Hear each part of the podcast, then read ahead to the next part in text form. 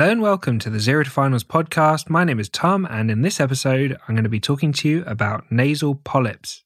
And you can find written notes on this topic at zerotofinals.com slash nasal polyps or in the ear, nose, and throat section of the Zero to Finals surgery book. So let's get straight into it.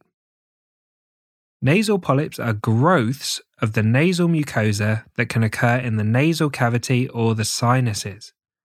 They're often associated with inflammation, particularly with chronic rhinitis, rhinitis being inflammation in the nose.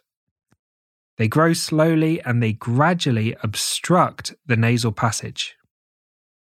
Polyps are usually bilateral. Unilateral polyps are a red flag and should raise suspicions of tumours.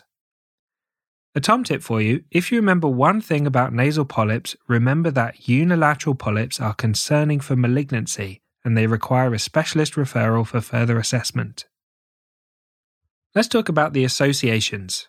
Nasal polyps are associated with several conditions, including chronic rhinitis or chronic sinusitis, asthma, Samter's triad, which is nasal polyps, asthma, and aspirin allergy or intolerance, cystic fibrosis, and eosinophilic granulomatosis with polyangiitis, which is also known as Churg Strauss syndrome. Let's talk about the presentation.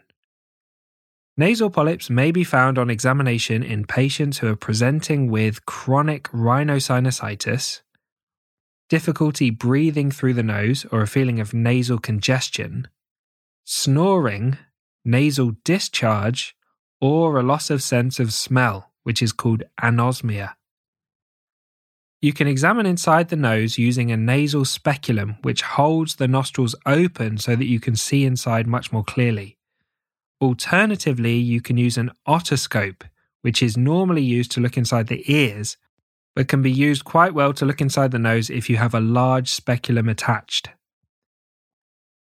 A specialist can perform nasal endoscopy using a tiny camera to visualize the nasal cavity in detail and assess any polyps.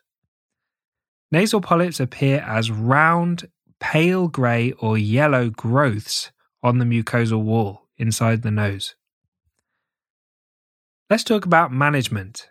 Unilateral polyps should be referred for specialist assessment in order to exclude malignancy. Medical management involves intranasal topical steroid drops or steroid sprays. Surgical management is used where the medical treatment fails, and this involves removing the polyps in a procedure called a polypectomy.